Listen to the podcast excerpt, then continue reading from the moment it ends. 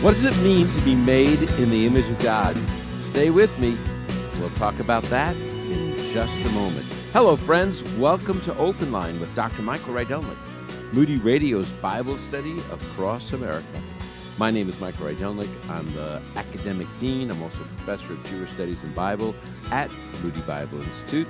And we're together live, sitting around the radio kitchen table, taking your questions about the Bible, God, and the spiritual life.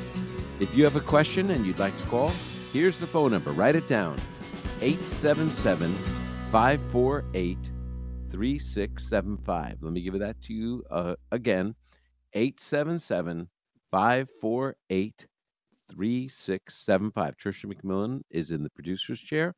Bob Moreau is handling all things technical, and Laura Markham is answering the phones. Again, let me give you the phone number one more time. Now's the time to call at the start of the show. People always say to me, I can't get through. I can't get through.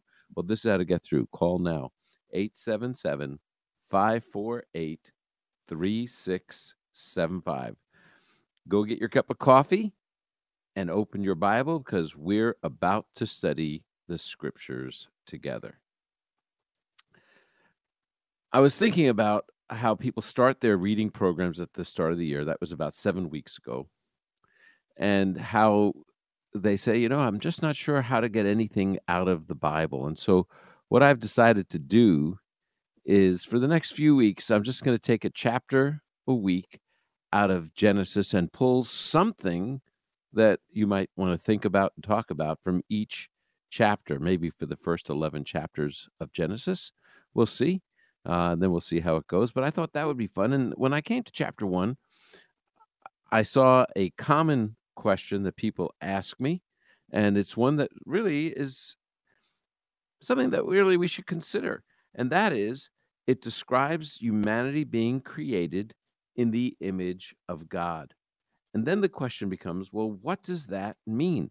Do we look like God if God is a spirit? What does it mean to be made in his image? The Bible says the, that God is a spirit. This is what the Lord Jesus said God is a spirit. He needs to be worshiped in spirit and in truth. Well, if that's the case, what does it mean to be made in his image? From Genesis, it seems to me that there are three aspects. I'm not sure I could ever just say what God looks like. Can't. But I do know that there are three aspects to the image of God. And the very first one is it means that we have a spiritual capacity. It means that we can have a relationship with God because we are made in his image. The reason I say that is in Genesis 1, where it says that God made all the animals. Let the earth bring forth living creatures after their kind. And then it talks about the animals that God made, the beasts of the earth after their kind, not in his image, but after their kind. And then it says in verse 26 Then God said, let us make man in our image according to our likeness. And so the very first concept is in distinction from animals, which cannot have a personal relationship with the God of creation, God made humanity in his image. And that's what makes us different from the entire animal kingdom. That what we can have is a relationship with God because we are in his image. And you can see how God interacts with humanity Adam and Eve in ways that he doesn't interact with the whole creation. Does God love the creation? Yes. Does he care for the animals? Yes. But does he engage with the animals? No. He only engages with humanity. That's because we are made in his image. Every human being is made in the image of God, and therefore God desires to have a relationship with each one. Because we are made in the image of God and we have this potential for a relationship with Him. When we sin, it separates us from God, but God paid this great price. He sent His Son, He died for us, He rose again. If we trust in Him, we can enter into that forgiven eternal relationship, a forever forgiven relationship with the God of creation.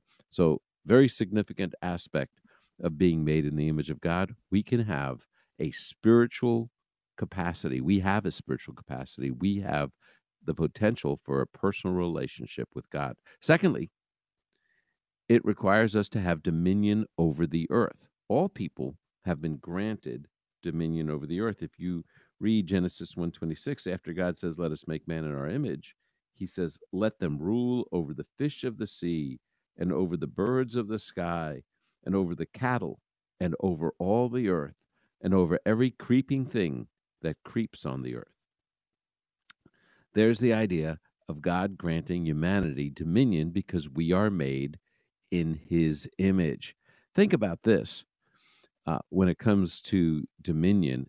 He made all the animals, but then he gave us rulership over them.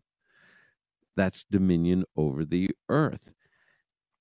When in the ancient world they would take an idol and put it in a temple, they would call it the image of the god, and that one was there to represent their gods, whether it was Baal or Asherah or whoever it was, it represented their God and their temple. That was what the image did.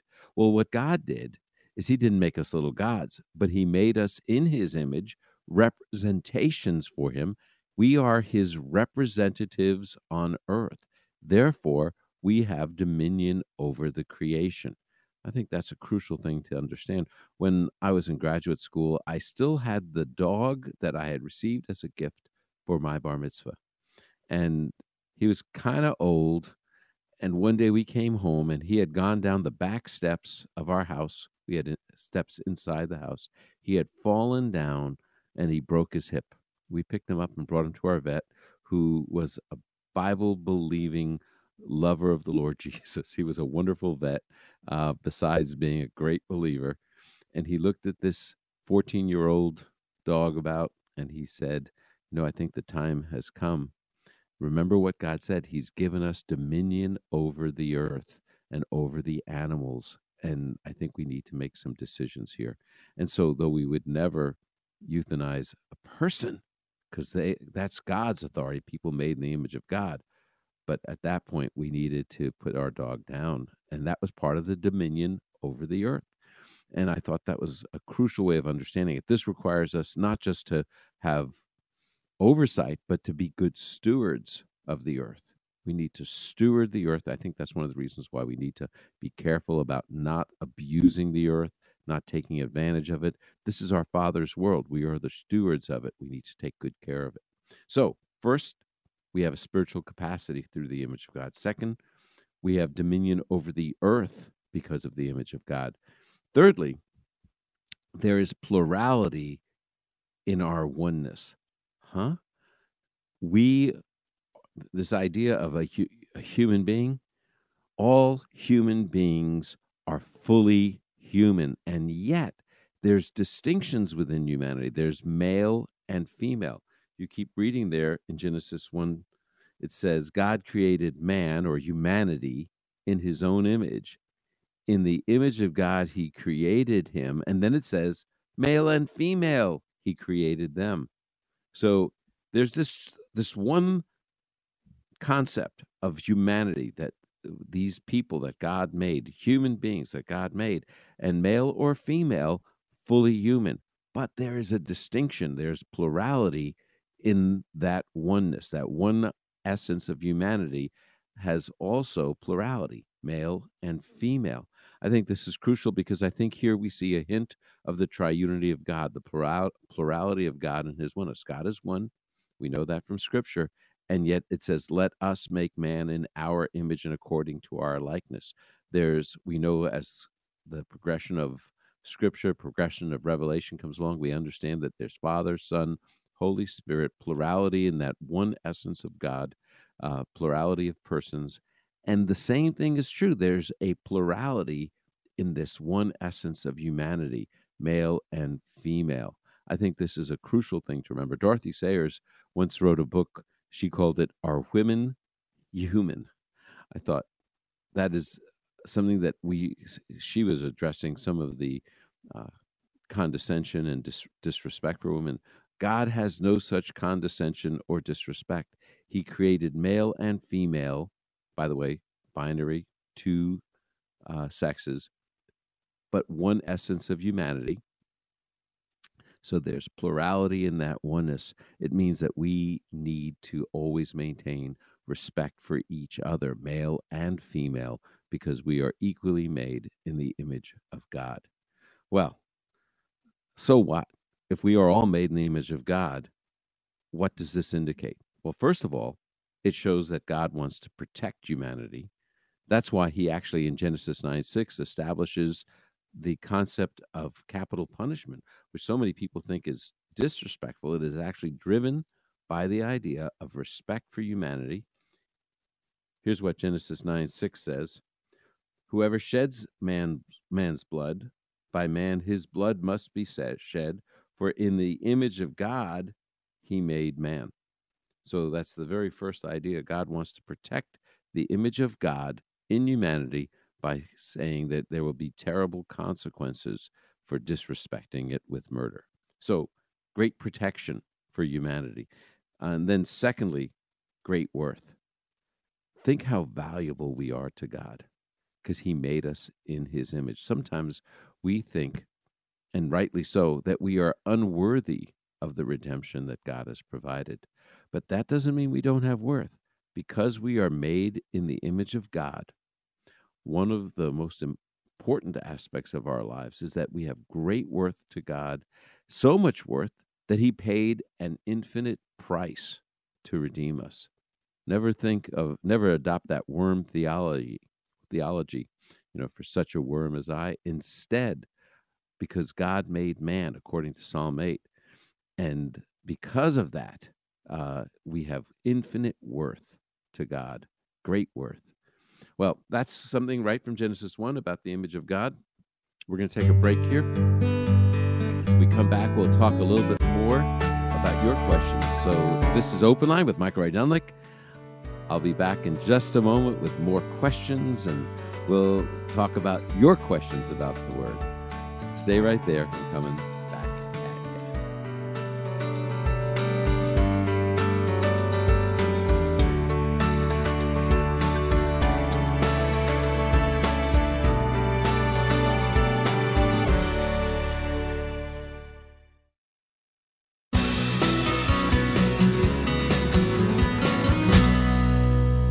Welcome back to Open Line. I so love being with you and studying the scriptures with you every Saturday. People have asked me, "How how did you learn to read the Bible the way you do?" And I'll tell you, I first course I took in graduate school was Bible study methods with master teacher Howard Hendricks. It opened my mind, it opened every student's mind to how to study God's word and also showed how much fun it was to really study, to observe, interpret, and apply. Prof. Hendricks then committed though that class to writing. It's called Living by the Book. That's the name of the book, and it's based on that course. And that is our current resource. For a gift of any size, any gift you decide to give, we want to say thank you by sending you a copy of Living by the Book. If you'd like to give a gift and receive a copy of Living by the Book by Howard Hendricks, go to openlineradio.org or call 888 644 7122.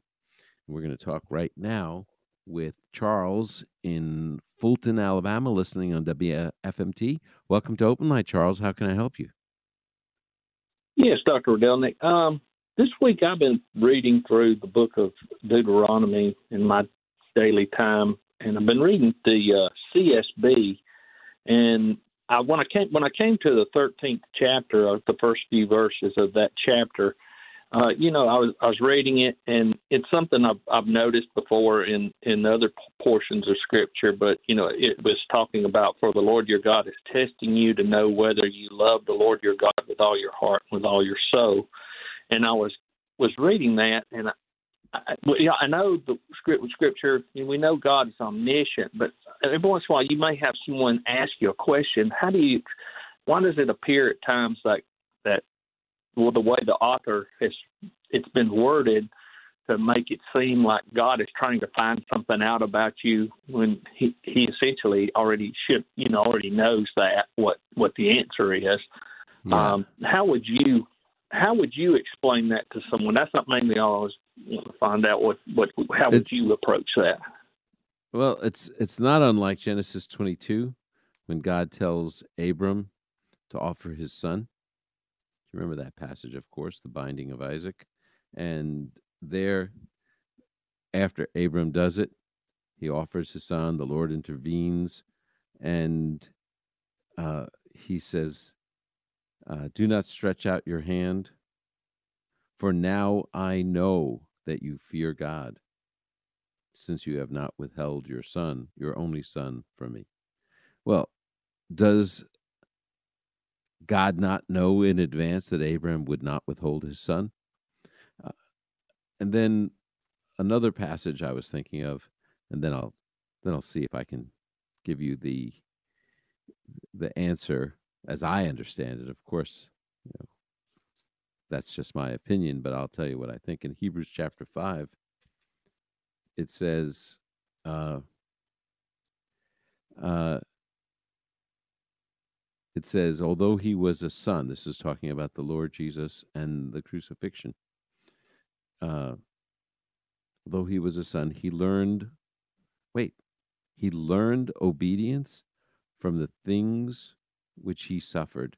And having been made perfect, he became to all those who obey him the source of eternal salvation. How could that mean that the Lord Jesus became obedient, learn obedience? How could he uh, be perfected through the things that he suffered? I think the answer is same thing, uh, same idea as testing. That what was known theoretically has just been proven experientially.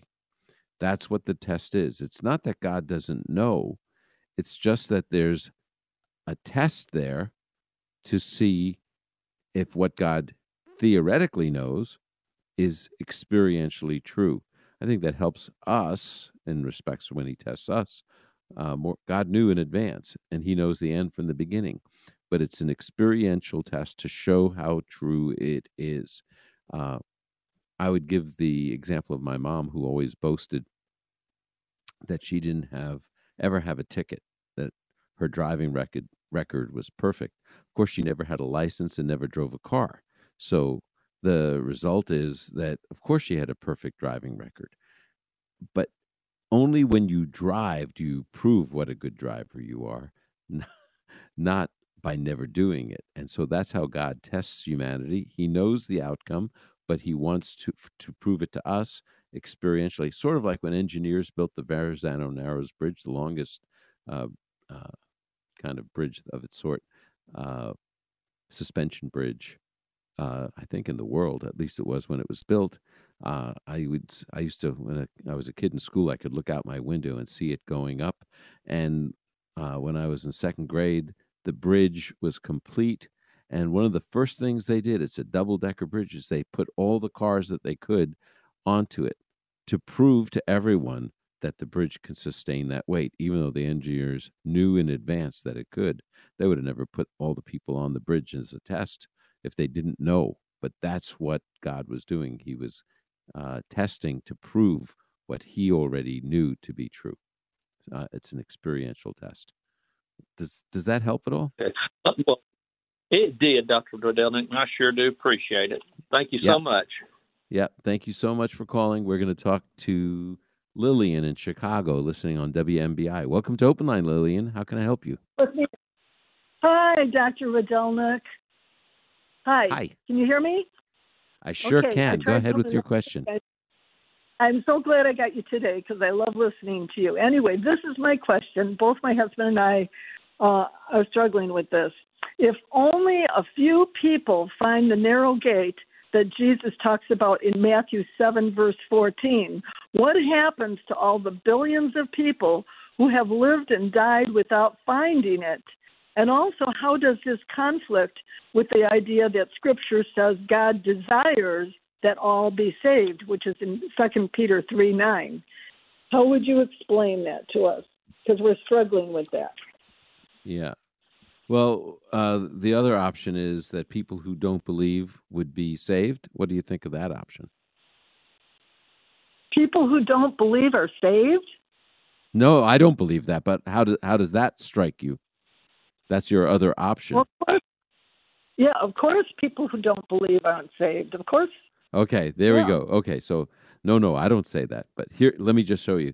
The Lord is not slow about his promise, as some count slowness, but is patient toward you, not wishing for any to perish, but for all to come to repentance. The reason why the second coming has been delayed because it will come with judgment. So God is waiting.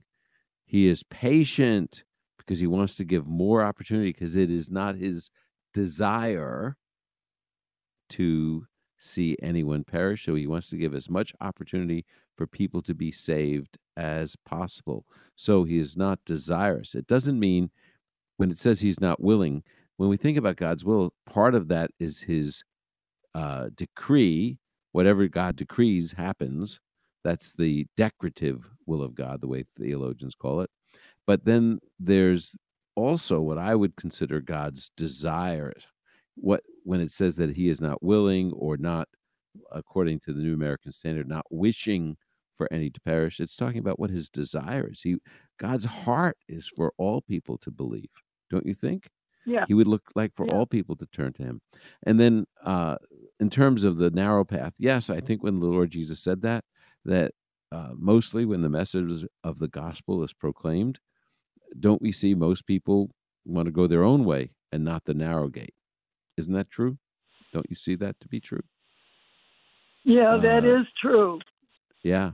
But I will tell you this there's going to be multitudes and multitudes of people in heaven because during the tribulation there will be great revival and there's going to be many many many more people coming to faith during that future tribulation than you can ever imagine or I could imagine. So there's going to be tremendous and that's why in Revelation chapter 7 after the 144,000 are sealed then it shows who comes into the kingdom and it uh I think the result of this are people who become believers during the tribulation.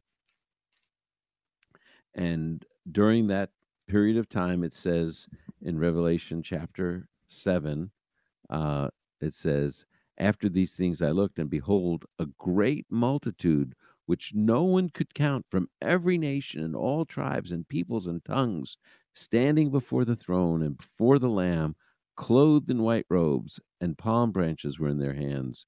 And they cry out with a loud voice, saying, Salvation to our God who sits on the throne and to the Lamb. So uh, there will be a great, great revival with multitudes beyond count coming to know the Lord in the tribulation period. Okay? Okay, so the revival is going to be during the tribulation, which will be. There may be other revivals. I'm not limiting God, but there will be a great revival in the tribulation period. Okay? Okay, and I believe that. I believe that because Elijah and Moses will be there to uh, witness to people to well, share the gospel. There, there will be some witnesses there, uh, but uh, I wouldn't necessarily put it on Elijah and Moses. So uh, those are, there says two witnesses. I think they will be in. They will be like Elijah and Moses in the kinds of miracles that they do. But anyway, I thank you for the call, Lillian. I really appreciate it. Have a great day. Uh, we're going to talk next with uh, Frank in Boca Raton, Florida, listening on WRMB. Welcome to Open Line, Frank. How can I help you?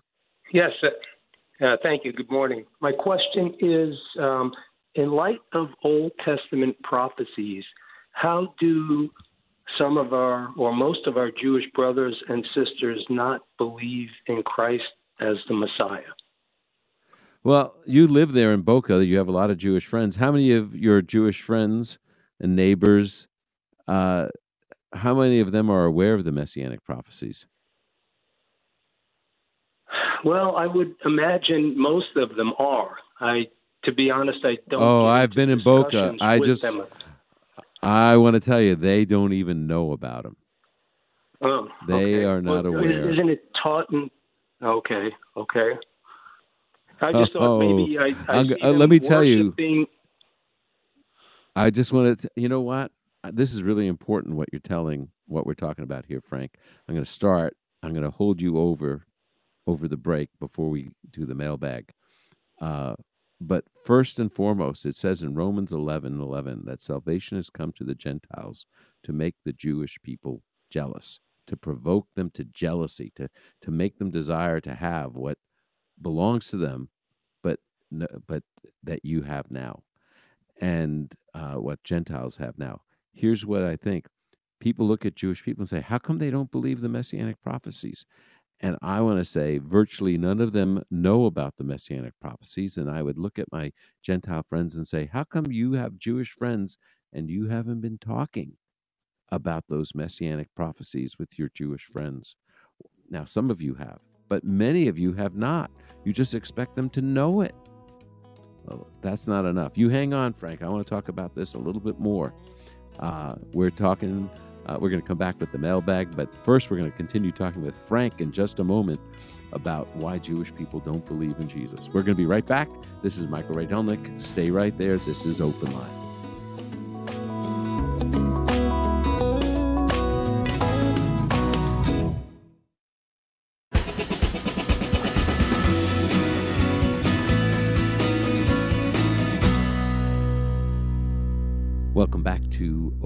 So glad that all of you are listening. You know, when I think about how much I appreciate uh, people listening to open line, I, I, used to laugh when I first was going on the air. I used to say, only evil will be listening, you know, and then there's so many people who are part uh, of our family. And I just so appreciated a friend of mine uh, said that he listens with his kids every week, which is always a surprise. He says there used to be must see TV people talked about. He said open line is must listen radio for him. And I really, really appreciate that. I appreciate that everyone. But then there's some people who actually want to help keep us on the air and they they become kitchen table partners. They're not just sitting around the radio kitchen table. They give monthly to keep us on the air weekly. I so appreciate that being part of the family in that way. And if you'd like to consider doing that, what we do is every other week we send you a Bible study moment. That's a special audio Bible study designed exclusively for our open line kitchen table partners. And I think it's, uh, we appreciate it so much. Not trying to put any pressure, but if you're interested and would like to do it, here's what you do just go to openlineradio.org if you'd like to give as a kitchen table partner to give monthly, or call 888 644 7122. That's openlineradio.org or 888 644 7122. And we're going to talk to Frank for just a moment. Hey, Frank, are you still there with me? Yes, sir. Okay, yes, sir. so first, the first thing I wanted to say had to do with how many of us have told our Jewish friends about those messianic passages. Most Jewish people aren't aware of them at all. That's the first thing. Second, uh, in uh, 1 Corinthians 10:22 it talks about that if if Christians go into pagan temples, it provokes God to jealousy. It it gives us an understanding of what that word means because Christians actually belong to God and if they go there it makes him desire what rightfully belongs to him. And that's the same word that's used in Romans 11:11 where it says that salvation comes to the Gentiles to provoke the Jewish people to jealousy or to make them jealous. It makes them desire what rightfully belongs to them. God did it by giving it to someone else, to the Gentiles. And so I think we have to be very, very careful to try our best to provoke our Jewish friends to jealousy, not to provoke them. If you look at the history of the church, sadly, most of our engagement with Jewish people has been to provoke Jewish people, to anger them by persecution and assault, violent assault. Uh, obviously, that's something that is not so today, but nevertheless, uh, it's that's part of the church's history. We need to be aware of it and instead love our Jewish friends and talk to them about our faith in the Jewish Messiah, Jesus. I think that would really go a long way to answering your question. I think if we, I had a friend once who said to me, you know, if we prayed more, God would answer more. I thought, oh, there's a lot of truth to that. Well, if we talk to our Jewish friends in a loving way, I think many more of them would believe. I do want to point out, I I posted uh, two TV shows that I did. I I linked them on a number of years ago. I did this, but I linked them last week on our Facebook page. So go to our Facebook page. There's a link there for the two episodes, the two part story of my search for Messiah, how messianic passages convinced me to believe in Jesus. You may want to even share that with your Jewish friend. anyway, I hope that helps a little bit, Frank. Really appreciate your call. And it's time for the FEBC mailbag. Uh, we're grateful that Far East Broadcasting Company partners with Open Line to bring you the weekly FEBC mailbag. And uh, what I'd like you to encourage, I'd like to encourage you to check out their website, febc.org. They have a link there to their podcast called Until All Have Heard. It will give you a real insight into what they are doing to reach unreached peoples through broadcast. And joining me right now for the FEBC mailbag is Trisha McMillan. Hello. Right there. Hey, Trisha, how are you? Good. How are you doing? Great. I'm so glad that you're here. Now, I'm sorry I cut into the FEBC mailbag, but I do think it's uh, so important that we understand about how to reach our Jewish friends and neighbors. So, absolutely. Yeah. And I'd rather get a more comprehensive answer than the two minutes that we had before the break. So that, yeah. that was just fine. Okay, great. Yeah. Okay, well let, us let's, let's go to it. What do you got for me? Okay, our first um, question is from Kevin, who emailed, um, and and kind of piggybacking on Lillian's. Toward the end, she referenced the two witnesses, and his questions about the two witnesses referenced in Revelation. Mm-hmm. He understands why um, the biblical support for one of those witnesses being Elijah. He's curious about the biblical support for the other being Moses.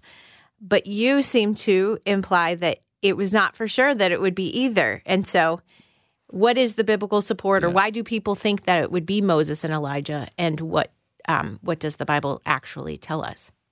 Sometimes this is based on Revelation 11. Some people think it must be Elijah and Enoch because neither of them actually died, and so they think, okay, these are the two witnesses. Uh, second option is that some people believe that this is Elijah and Moses, and the reason is uh, that they are granted authority to do things. They have the power. Revelation 11 6 says, They have the power to shut up the sky so that rain will not fall during their days of their prophesying. So, of course, that was what Elijah did. Mm-hmm. Remember? Mm-hmm. And they will have power over the waters to turn them into blood to strike the earth with every plague as often as they desire. And so they say, oh, which is what Moses. Moses did. Yeah. And so it must be Elijah and Moses. But it never says it's Elijah and Moses. Basically, what it's saying, it's taking the two great prophets of the Old Testament and saying these two witnesses will be comparable to those two great prophets. And so it never says it's Elijah and Moses. I think there will be two witnesses. I don't know who they are, but they will be as uh, uh, powerful in their ministry as were both Elijah and Moses. That's okay. I think it is. Is there any connection to those to Moses and Elijah being the ones who came to who were at the transfiguration? Uh, just because I think the very same reason those two prophets were there was because they were the most significant prophets of the Old Testament. And of course, who is the Messiah? He's going to be the prophet like Moses, Deuteronomy 18. And so I, I think what, what, a threesome to be discussing things. mm-hmm. so, yeah. yeah. So, All right. Yeah. All right. Well, thank you for that question, Kevin. I hope that helps um, a little mm-hmm. bit. Timothy in Illinois listens to WMBI and was reading Zechariah 12 12, which says, mm-hmm. The land will mourn, every family by itself the family of David's house by itself and their women by themselves, the family of Nathan's house by itself and their women by themselves. Um, he he has seen commentaries that say that the Nathan's house is David's son, and he has seen commentaries that say it's Nathan the prophet's family, or could this be someone else's family? Why do people have an opinion one way or the other? Because the commentaries he's read have no reasoning. They just kind of say, this is who it is and move on. Do we know yeah, who I think that it was Nathan my, co- is? my cousin Nathan's family. no. Uh, I do have a cousin Nathan, but that's not what I think it's talking about. Uh, I'm wondering if even I know the guy that wrote the Zechariah commentary. Yeah in in the Moody Bible. Yeah, commentary. that's why I thought this I'm, would be a great question to ask him. and and I'm wondering if he even mentioned He did not mention the Uh, commentaries he read. No, no, but I'm wondering. Oh. uh, if the If the the, guy the, wrote- author of the Zechar, Zechariah commentary, yeah, he even mentioned that. he he Yeah, does here- reference that verse. Yeah, he talks about that verse. Yeah. It begins with the royal house and includes the prophetic order, the house of Nathan, the prophet from the time of the house of David, from the time of David, and the order of priests. And so the reason the author in the Moody Bible commentary says it's the house of David, that's royalty. And then you've got Nathan, prophets, and then you've got uh, the house of Levi uh, and the Levites, and that's the uh, uh, priesthood. So you have prophet, priest, and king lines all being part of the penitential aspects that take place there. So that I'm joking around with you. I say I know the author who wrote that. That was me that Yep. wrote that in in the Moody Bible commentary. I think that's why because of the prophet, priest, and king role of it. Okay, where Okay. where I think the context then serves us well um, to to see that um, it includes the house of Levi and the Mhm. Shimeites. Is that how you say that? Yeah. Um, so that it includes the priests and Levites. That that there is a more cohesive, um, Yeah, uh, uh, the leadership, overarching all the leadership. leader- yeah. It's it's saying all the leadership of Israel will be in penance penitence at that time. So Okay. that's it. All right. Yeah. Well, thank you for So- that question, Timothy. Yeah. Hey, we're gonna take a break. All right. But we'll, uh, I, if I don't hold someone over next hour, we'll do we'll more next hour either way. that's right. Hey, thanks for putting that uh, uh, those questions together, Tricia, and thanks for sending them in. You can always go to openlineradio.org and click on the link that says "Ask Michael a Question." You fill out your question.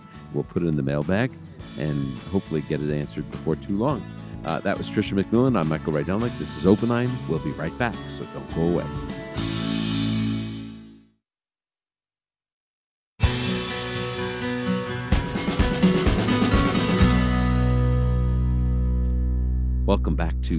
Open Line.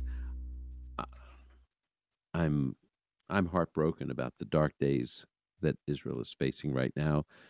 Hamas attacked, started a war. Uh, Israel's response is bringing all sorts of pressure against Israel, uh, rejection almost. Still, God has promised the nation of Israel and the Jewish people a fantastic future. Chosen People Ministries, one of our ministry partners, is offering open line listeners a free copy of their book, Israel's Glorious Future. This book reveals God's grand prophetic plan when he'll restore Israel both spiritually and physically. To receive a copy, just go to our website, openlineradio.org. Scroll down till you see the link that says a free gift from Chosen People Ministries. Click on that and fill out the form so you can receive your own free copy of Israel's Glorious Future. And we're going to go right back to the phones now. Going to speak. I'm going to speak with Allison in Charleston, South Carolina, listening on WCDC. Welcome to Open Line, Allison. How can I help you? Thank you, Dr. Rydelnik. I have a friend who claims um, and insists that she believes in reincarnation. I have pointed out many scriptures that don't say that, that discredits it. But I'm wondering how exactly would you witness to someone like that?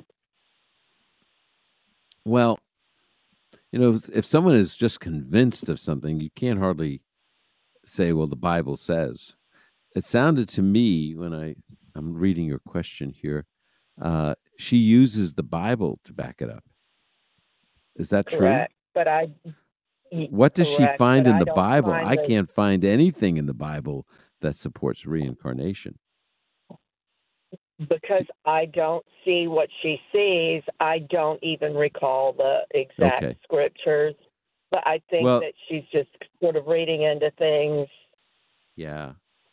Well, the first thing I would do is I would point out that the Bible says, inasmuch it's appointed unto men, and that doesn't mean just men, it's using it in the generic sense. It's appointed for humanity, uh, which is that's the sense there, to die once, and then afterwards comes the judgment. That's Hebrews 9:27. So there's only uh, one life and death, and then judgment. And so I would point that out to her. The the other aspect uh, that I would say is I would listen really carefully to the verses that she cites from Scripture that support reincarnation, and I would then try to interact with her and try and help her to learn how to read the Bible according to the context and more accurately. Right? You know, people sometimes have all sorts of weird ideas about secret hidden mm-hmm. meanings in the Bible when we really should be reading mm-hmm. it at face value, uh, the mm-hmm. normative sense. Uh, therefore, I, I, think I would help her with learning how to read the Bible as best I could. Uh, the other thing I would say is pray for her that God would open her eyes uh, to see the truth of, of what Scripture says. Most important truth being that there is there is no reincarnation, but there was one really important resurrection, and that is the Lord Jesus died for our sins and rose again, and she needs to put her trust in Him. That's that's what I would be praying that God would open her eyes to that. Okay. Perfect. Thank you, Dr. Rydelnik. Okay. Oh, thank you so much for your call. And we're going to talk with Matt in Hudsonville, Michigan uh, listening to WGNB and probably making some ice cream right now because that's what they do in Hudsonville, right? yeah, they do that. Yes, Hudsonville ice cream yeah. great.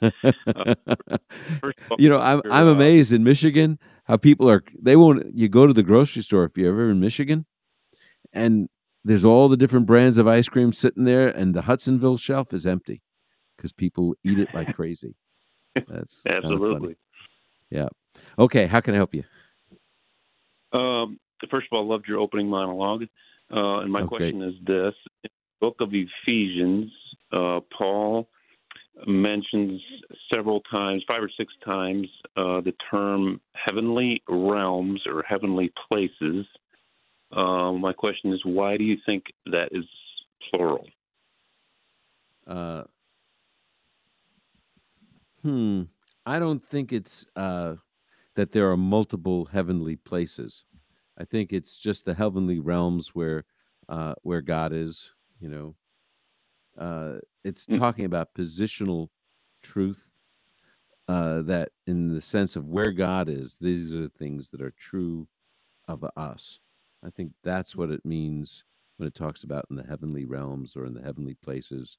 Uh, I don't think it's meaning okay. Well, there's heaven one, heaven two, heaven three but uh, it's it's sort of a generic way of talking about uh, uh, that we're blessed with every spiritual blessing in the heavenlies, uh, and that's really uh even the Hebrew word for heaven, just meaning sky. Shemayim is plural.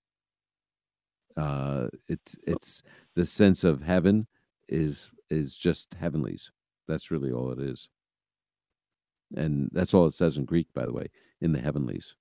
So uh, I think it's talking about in the presence of God. This is what's true of us. I don't. I wouldn't put too much stock in it being uh, multiple places. That's not what it's talking about. Okay. Okay. All right. Thank you. Hey, thanks for your question. Hey, what, what before you go, you know what we mm-hmm. do in the heavenlies? We're going to eat Hudsonville ice cream. I'm convinced of it. But, besi- but besides sure that, no, no. Think about this: how when God sees us, he sees us with every potential spiritual blessing in the presence of God. Uh, the the the mm. positional truth is just phenomenal, don't you think? I, I, I it just overwhelms me sometimes uh, how God sees us because of being in the Messiah in Christ. Thanks for your call, Matt. Really appreciate it. Uh, we're going to talk next with Geneva in Jackson, Alabama, listening to WMBV. Welcome to Open Line, Geneva. Go ahead with your question. We're almost you. up against the end of the hour, so go go ahead with a question. Okay, I was reading in um, Genesis five.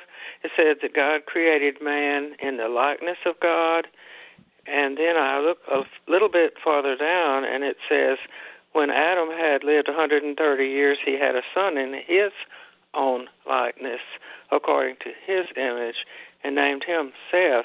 I'm wondering, was there a difference in the way Seth was born?